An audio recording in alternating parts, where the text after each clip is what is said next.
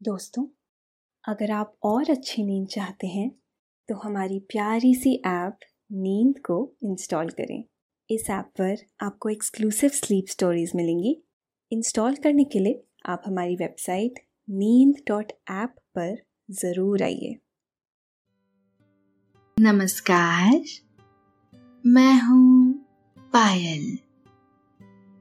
और आज मैं प्रस्तुत करती हूँ हृदय विहारी द्वारा लिखी स्टोरी मधुबनी पेंटिंग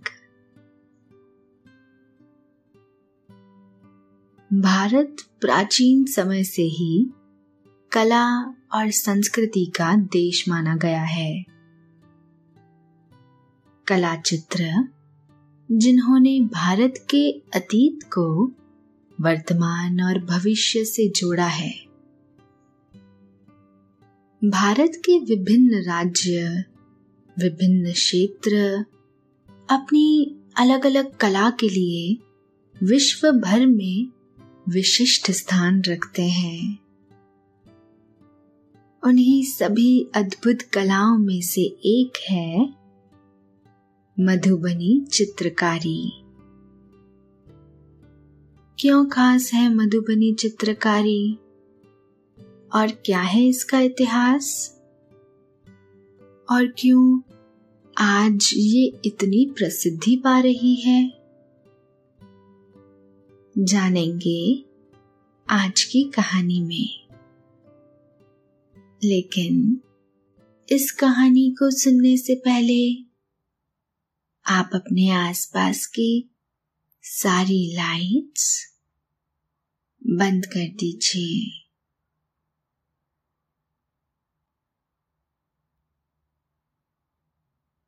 आराम से लेट जाइए।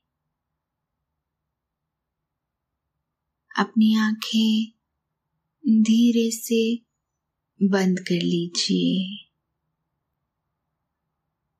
अब थोड़ा सा अपने शरीर को आराम दीजिए। थोड़ा और आराम।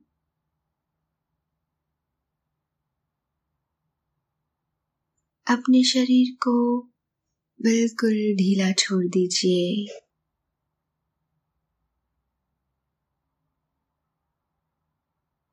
हाथों को शरीर से दूर रखते हुए हथेलियाँ आसमान की ओर,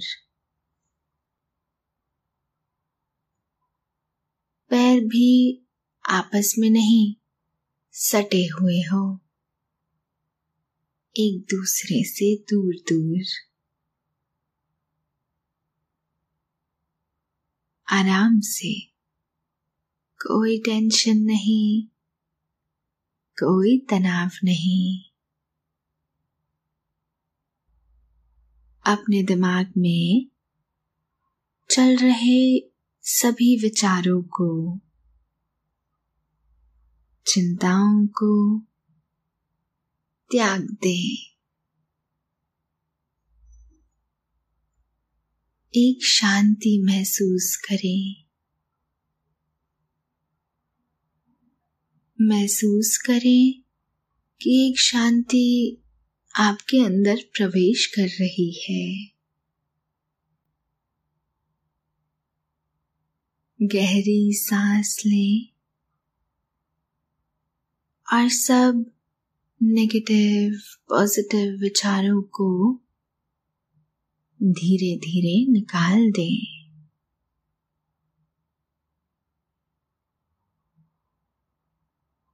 अब अपनी सांसों पर ध्यान लगाएँ। इसको धीमे या तेज नहीं करना है। बस ध्यान देना है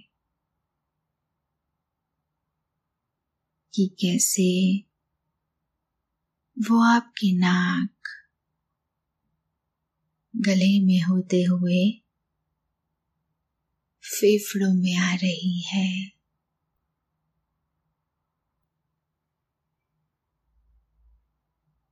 और आपके फेफड़े फूल रहे हैं। और कैसे वो आपके फेफड़ों से वापस गले और नाक के माध्यम से वापस निकल रही है। और आपके फेफड़े थोड़े सिकुड़ रहे हैं। मन शांत। एकदम शांत होता जा रहा है।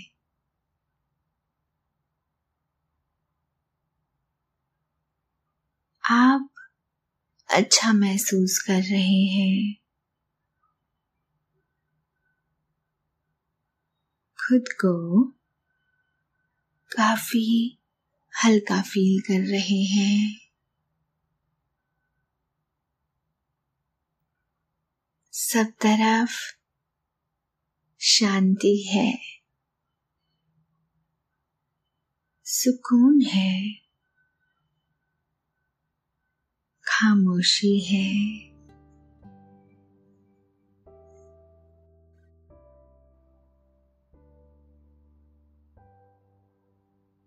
आप अब सोच रहे होंगे कि मधुबनी क्या है? मधुबनी, भारत के बिहार राज्य में स्थित एक जिला है, जिसका नाम दो शब्दों से मिलकर बना है, मधु और बनी। मधु का मतलब है शहद और बनी का मतलब है जंगल, यानी शहद का जंगल। बिहार का मधुबनी जिला अपनी मीठी बोली के कारण बहुत प्रसिद्ध है और इस स्थान को और खास बनाती है मधुबनी पेंटिंग्स जो कि बिहार के मधुबनी ज़िले की एक स्थानीय कला है।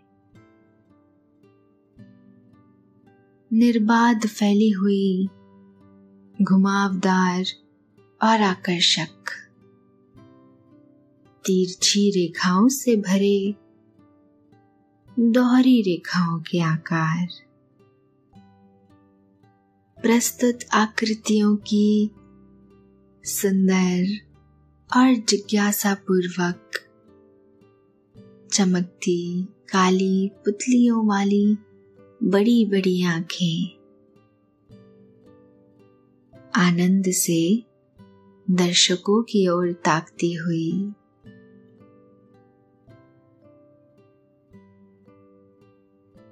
नीले, हरे, गुलाबी, नारंगी और लाल जैसे रंगों का सर्वाधिक उपयोग। पौराणिक कथाओं लोक वर्ताओं धार्मिक कृतियों और आधुनिक घटनाओं से चुना गया चित्रों का समुदाय।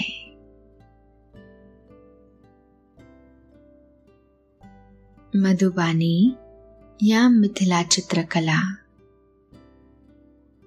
एक लंबे समय तक केवल घरों की दीवारों तक सीमित ये चित्र आज विश्व भर में ख्याति पा रहे हैं। कभी राधा कृष्ण की लीलाएँ, कभी सीता की विदाई, कभी पारंपरिक चिन्हों से रंगे ये चित्र, जो कभी मधुबनी के हर घर पर पाए जाने वाले भित्ति चित्र। अब समाज का प्रतिष्ठित वर्ग अपने घर में सजाना चाहता है। सूर्य, चंद्रमा और तुलसी जैसे धार्मिक पौधों जैसे प्राकृतिक वस्तुओं को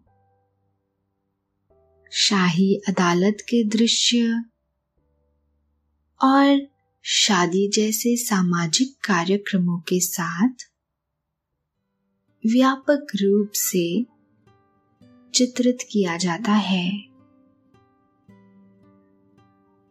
आमतौर पर कोई जगह खाली नहीं छोड़ी जाती है। अंतराल फूलों, जानवरों, पक्षियों और यहाँ तक कि ज्यामितीय डिजाइनों के चित्र से भरे हुए होते हैं। मधुबनी पेंटिंग को मिथिला पेंटिंग के नाम से भी जाना जाता है। मधुबनी पेंटिंग में जिन रंगों का उपयोग किया जाता है, उन्हें घरेलू चीज़ों से ही बनाया जाता है। जैसे पीले रंग के लिए हल्दी, हरे रंग के लिए केले के पत्ते, लाल रंग के लिए पीपल की छाल का इस्तेमाल, सफ़ेद रंग के लिए दूध या फिर चूना आदि। और काले रंग को बनाने के लिए काजल का प्रयोग किया जाता है। अधिकतर इन रंगों को बनाने के लिए प्राकृतिक चीज़ों का ही उपयोग किया जाता है। पेंटिंग करने के लिए और चित्र बनाने के लिए केवल माचिस की तीलियों और बाँस की कलम का ही इस्तेमाल किया जाता है। साथ ही रंगों की पकड़ को बरकरार रखने के लिए रंगों में बबूल के पेड़ की गोंद को मिलाया जाता है। मधुबनी पेंटिंग की सबसे बड़ी खासियत ये है कि जिस कागज़ पर इसे बनाया जाता है, उस कागज़ को भी अपने हाथों से ही तैयार किया जाता है। कागज़ को तैयार करने के लिए उस कागज़ पर गोबर का घोल और बबूल के पेड़ का गोंद एक साथ मिलाया जाता है। और उसके बाद सूती के कपड़े के सहारे उस घोल को पूरे पेपर पर लगाया जाता है। इसके बाद उसे धूप में सुखाने के लिए छोड़ दिया जाता है। उसके बाद ही उस पर चित्र बनाया जाता है।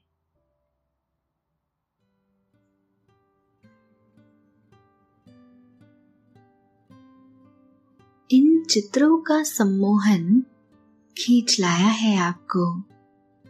इन चित्रों की जन्मस्थली मधुबनी के एक गाँव में। आप इस गाँव के एक घर, जिसकी दीवारें इन्हीं रंग बिरंगी चित्रों से भरी हुई है, उसे निहार रहे हैं।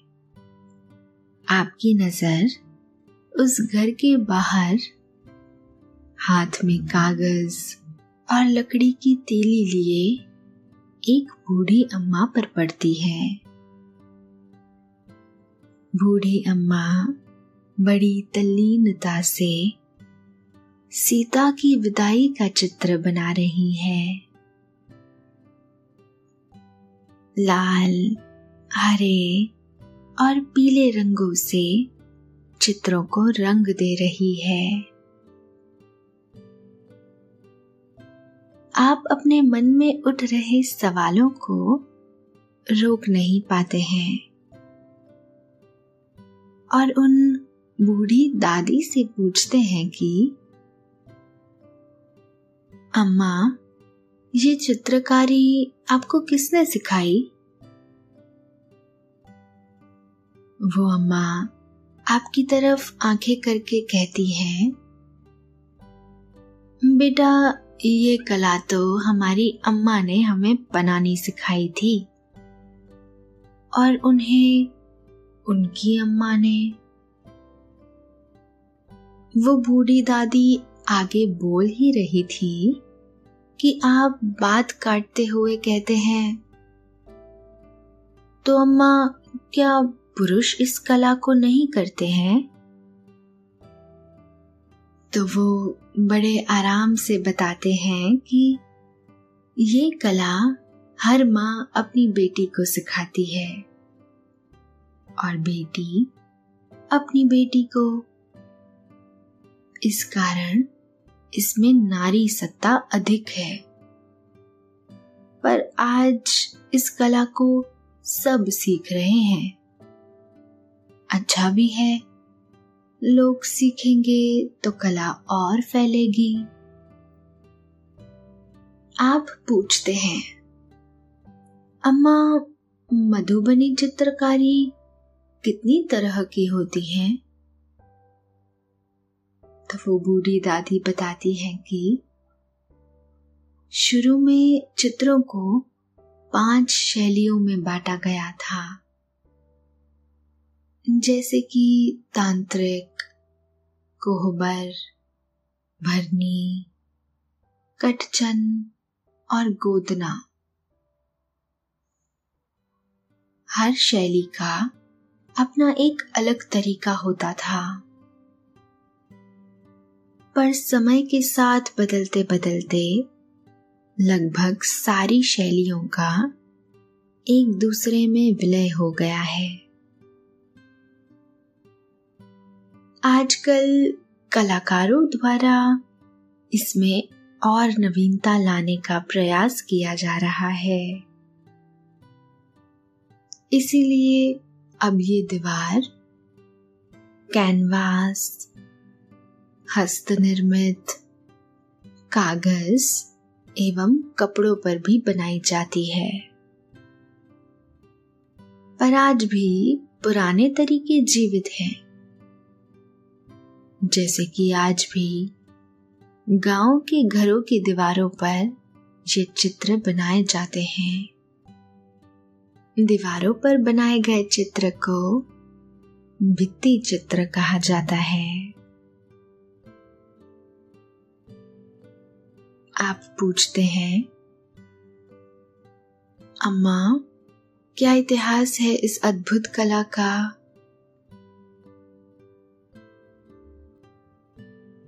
अपने पोपले मुँह और आँख को कुछ आधा बंद कर अम्मा कहती है, मेरी माँ कहती थी, त्रेता युग में ये मिथिला भूभाग महाराज जनक का राज्य हुआ करता था। महाराज जनक जिन्हें पर्यावरण और कला से बहुत प्रेम था। उन्हीं राजा जनक के घर आगमन हुआ। देवी लक्ष्मी के सीता अवतार का पुत्री के रूप में। जब उन्हें हल जोतते हुए वो मिली। देवी सीता, जिनको महाराज जनक की पुत्री होने के कारण उस कन्या का नाम जानकी और मिथिला की भूमि पर जन्म होने के कारण मैथिली भी कहा जाता है। सीता को भी महाराज जनक की तरह ही प्रकृति और कला से प्रेम था। वो भी कला की संरक्षक थी। और कुछ वर्षों बाद सीता के स्वयंवर का दिन भी आ पहुँचा। महाराज जनक ने अपने राज्य की महिलाओं से अपने घरों को सुंदर चित्रों से रंगने को कहा था। राजा इतने उदार थे कि उन्होंने उन्हें चित्रकारी करने के लिए किसी भी विषय को चुनने की अनुमति दे दी। हालाँकि राज्य की महिलाएँ, प्रजनन शक्ति और उत्पाती, प्रकृति का मंगल गान और देवताओं के मनुहार जैसे विचार से ही जुड़ी रही। क्योंकि ये शाही आदेश एक शुभ विवाह समारोह के समय दिया गया था। ये भी कहा जाता है कि महिलाएँ अपनी नित्य धर्म निष्ठा और दिव्य आत्मा के साथ एक होने की अपनी छिपी हुई तीव्र इच्छा के कारण अधिकतर मंगल चित्रों को ही चित्रित करती थी। तब से उन महिलाओं द्वारा बनाए गए चित्र पीढ़ी दर पीढ़ी आगे बढ़ते रहे। और मैथिली चित्रकारी के रूप में प्रतिष्ठित हुए। पर अम्मा, ये दीवारों पर रंगे चित्र कागज़ तक कैसे पहुँचे? अम्मा बताती है कि कैसे आधी सदी पहले तक ये अद्भुत लोक चित्रकला परंपरा दुनिया के लिए अज्ञात थी। कई बार आपदाएँ सामाजिक, राजनीतिक और सांस्कृतिक परिदृश्य को बदलती है, बल्कि मानव की सोच को भी बदल देती है। 1934 में मिथिला में भी ठीक यही हुआ था। उत्तरी बिहार के अधिकांश गाँवों को तबाह करने वाला भयंकर भूकंप के बाद ब्रिटिश उपनिवेशक अधिकारी डब्ल्यू जी आर्चर के नेतृत्व में एक दल ने भविष्य के पुनर्निर्माण के लिए व्यापक सर्वेक्षण करने के लिए गाँव का दौरा किया था।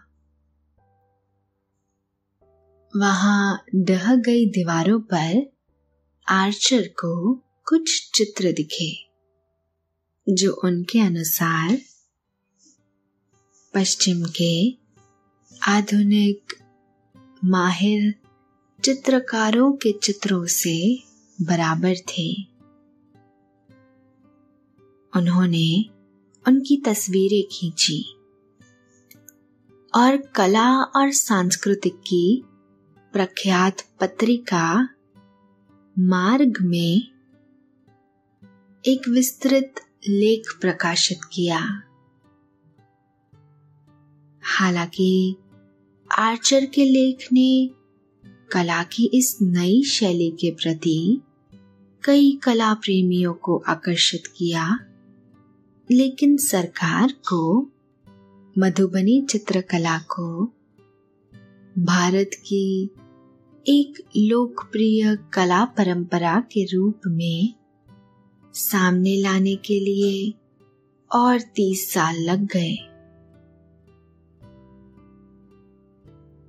भूकंप के ठीक तीस साल बाद 1964 में, जब मिथिला क्षेत्र भयंकर सूखे के चपेट में आ गया था।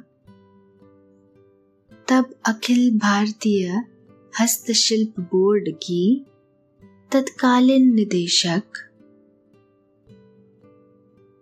डॉक्टर पुपुल जयकर ने मिथिला में महिलाओं को कैनवास, कपड़े, कागज़ और बोर्ड जैसे विभिन्न, हल्के और आधुनिक माध्यमों के साथ प्रयोग करने में, प्रशिक्षित करने के लिए एक बंबई में रहने वाले कलाकार भास्कर कुलकर्णी को भेजा था।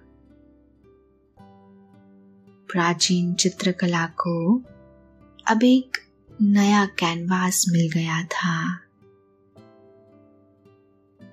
और लोगों ने कला के इस नए रूप को स्वीकार लिया, जो कला कभी घरों के चार दीवारों तक ही सीमित थी, उसे अब एक नया आसमान मिल गया था। खुला आसमान। जहाँ लाखों चित्रकार उड़ान भरते हैं। इन चित्रकारों को 1977 में मोजर और रेमंड्स ली अवेंस के फाइनेंशियल सपोर्ट से मधुबनी के जिदबारपुर में master craftsman association of Mithila की स्थापना की गई। इसके बाद जिदबारपुर मधुबनी पेंटिंग का हब बन गया। इससे लोकल मधुबनी पेंटिंग आर्टिस्ट्स को बहुत फ़ायदा हुआ। उनकी कला को सही कीमत मिलने लगी। अम्मा के चेहरे पर एक चमक आ गई थी। आप समझ गए थे कि अम्मा कोई बहुत बड़ी बात बताने वाली है। अम्मा ने कहा, तुम्हें पता है, आज से महज कुछ साल पहले तक मधुबनी रेलवे स्टेशन बहुत बदनाम था अपनी गंदगी को लेकर। हर जगह कूड़ा, कचरा। इतनी सुंदर कला से भरे होने के बावजूद भी यहाँ के रेलवे स्टेशन की ये दुर्दशा थी। लोगों ने परिवर्तन का संकल्प किया। अपनी कला की धार पकड़ी और रुख किया रेलवे स्टेशन का। कुछ रेलवे विभाग की मदद, कुछ लोगों की निष्ठा। महिलाएँ, बच्चियाँ, बुज़ुर्ग, सभी रंगों को लेकर पहुँच गई रेलवे स्टेशन के प्रांगण में। और अपनी तुलिका के ज़ोर से रेलवे स्टेशन का हर कोना रंगने लगी। किसी कोने में उन्नीस साल की राधा कृष्ण को बांसुरी बजाते दिखा रही थी। तो किसी कोने में सत्तर साल की कौशल्या राम को दीवार पर सजा रही थी। किसी कोने में सीता की विदाई हो रही थी। तो किसी दीवार पर होली खेली जा रही थी। और ये सब बिना किसी वेतन के लोग खुद श्रमदान कर रहे थे। मैं भी कलम लेकर अपनी पूरी समझ दीवार पर उड़ेल रही थी। देखते ही देखते हमने रेलवे स्टेशन की दीवारों पर सात हज़ार वर्ग फुट लंबे चित्र बना दिए, जो रेलवे स्टेशन कभी अपनी बदसूरती के लिए जाना जाता था। आज अपनी सुंदरता के कारण प्रसिद्ध है। ये बताते बताते अम्मा ने अपनी तस्वीर को पूरा कर लिया था। अद्भुत रंग, अद्भुत कला। अम्मा, वो चित्र आपको ही थमा देती है।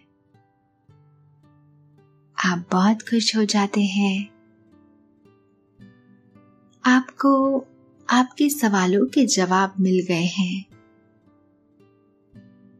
और इस प्राचीन चित्रकला को भी अब एक नया कैनवास मिल गया है। कला के प्रशंसकों ने इसे स्वीकार किया। जो कला कभी अनजाने में घरों की दीवारों तक ही सीमित थी, उसे अब एक नया आसमान मिल गया है।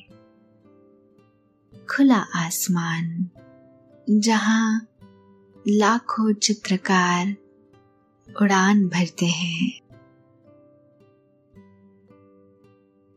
इस अद्भुत कला के बलबूते मधुबनी के कलाकारों ने कई भारत रत्न और पद्मश्री पुरस्कार प्राप्त किए हैं। कई सारी अंतर्राष्ट्रीय प्रतियोगिताओं में भारत का नाम रोशन किया है। कभी केवल कुछ खास ही विषयों पर बनने वाले चित्र आज समाज में हो रही घटनाओं को भी बखूबी दर्शाते हैं।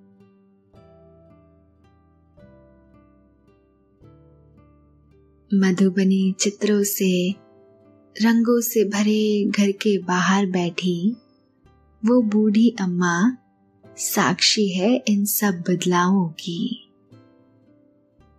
अम्मा साक्षी है मधुबनी चित्रकारी के उदय की। तो दोस्तों, ये थी आज की कहानी। कहानी मधुबनी पेंटिंग्स की। कहानी, एक ऐसी कला की, जो भारत में जन्मी और विश्व में अपना नाम कमाया। आशा है, आपको आज की ये कहानी अच्छी लगी होगी। आपने ये कहानी सुनी और आपको अच्छा लग रहा है। और अब समय हो गया है आपके सोने का।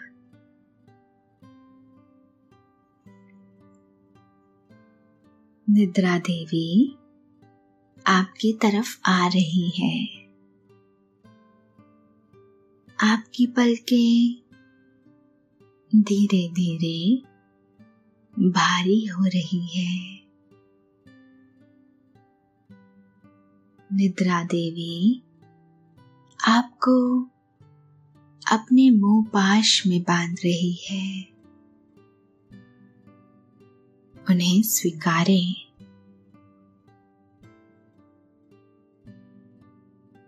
सांसों पे ध्यान दें और शरीर को ढीला छोड़ दें।